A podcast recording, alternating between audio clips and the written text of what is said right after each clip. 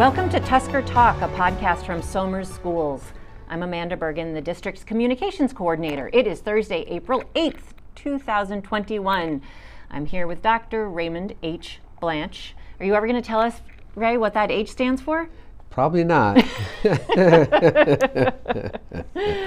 we are here with a superintendent's update, and this is an exciting week because uh, yesterday, in particular, the entire class of 2021 was welcomed back into school full time. Yeah, that was uh, a day I, I, hope the kids will remember uh, for a long time. I certainly will. It was uh, it was um, one of those things you walk in the school.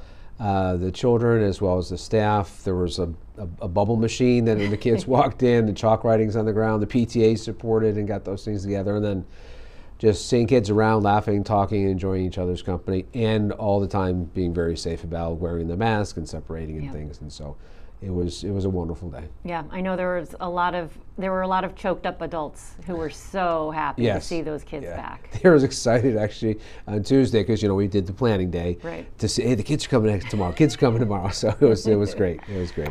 And then the full sixth grade is in today. All yes. of them they're back in as they used to be. Every class is in one room as opposed to being split into two. Correct. Yes, and that's went very well. Very helpful with the the team's guidance here is identifying how kids would come back in. So a couple days transition. Tomorrow they'll start bringing seventh grade. So it's helped with transportation, which has had to need small adjustments. But by bringing this back on, the fashion they designed has been very helpful. Yeah. Once again, you know where our offices are here, we live right next to the sixth grade wing, so it's been been nice to hear the the joyful laughter of kids as they head between classes and things. So. I'm glad you brought up transportation. Um, there's been a little bit of chatter about the Here Comes the Bus app. Um, we've had some technical issues with it. Yes, one of the things I want to make clear, it actually has been very helpful for internal work. So, so it's, it's, working from the district angle. Yes. So when we're looking at a bus, we're trying to find a bus, we're making sure pathways are going through, yes. The challenge has been on the uh, kind of family side with the Where's My Bus app. And so that's an added component to there. So I would say, you know, as we started with that, very small percentage of that usage was really uh, actually coming through. Now it seems like we're 70, 80% of the time that functionality is working. Part of that is with schedule challenges and things like that. Until we do get that figured and solved completely, um, we've worked with a company. We won't be paying any dollars or fees for that functionality until it's working. Until the, they get it right. Exactly. And I know a lot of the trouble was the the A day and the B day, yes. and now that those are no longer an issue, um, I know Nate Spence from the transportation department has said a lot of these issues should be resolved. So hopefully at the end of the next two weeks, once we get that fully streamlined, we should be seeing an uptick in that uh, positive uh, usage out in the family. Meaning so it should work for everybody soon. Should work. Shifting gears to the budget, um, we got some news from the federal government and from the state about some money that's coming our way. We did, and, and usually, uh, just about every year, you know, that budget uh, has comes to us on time. That's the April 1st, so obviously it was a delayed from the from Albany. So what's the number that we're getting in state aid this year? So with a number for the the year is an increase from last year. So our overall budget last year was a little bit over ten million dollars that we received from from the state. And uh, then coming forward this year, we'll be getting a little bit over $11 million. So that's a pretty big increase on that percentage. Our particular school district, our overall uh, budget and the revenue side is comprised of approximately 10% from the state revenues. So we get 10% of our budget comes from the state? Right, on the revenue side. So if I, again, I'll use round numbers, Amanda, just, just for conversation purposes. If our overall budget is approximately $100 million, we get approximately $10 million from the state. That's not true for every school district. Every school district is different. Some may have two, three, four, or five times as much. 40 or 50 percent of their budget may come from the state proper. But for us, that's that 10 percent. So when we looked at that, we had anticipated that there would be an increase. We really didn't know what that was going to be. So in the last couple of Board of Education budget meetings, we did identify in there if we were to get an increase, what we would do with those dollars. And the number one piece we identified would be a reduction on our reliance on the reserve account. So for this year, we were looking at using our reserves or savings account of approximately $1.4 million to do that. So we're going to take the, a good portion of those dollars we had, to drive that number down so we are not so reliant upon reserves.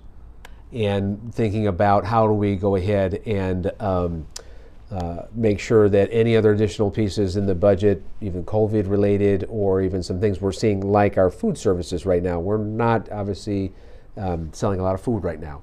So that program, we need to go ahead and help support that program. So a little bit of that revenue to go to support that the food services program. So those are a couple of the areas that we're making sure that we're doing. Um, we also got some news this week that uh, we learned how much money we're getting from the federal COVID relief bill. Yes, and so again, that that number is from the federal um, kind of side of things, and with that number, we are um, funded in the same similar fashion where based upon our, our community's wealth or our district's wealth. So just like the state, we're 10% roughly from state funding we'll get approximately a little bit over $600,000, it looks to be, from the uh, COVID relief package now. That number for us is, is again $600,000. You will see multi million dollar differences in other schools. They may be relatively the very same size as us and the same very same numbers, but because of their individual makeup, they'll have a, may have a very different size number for that.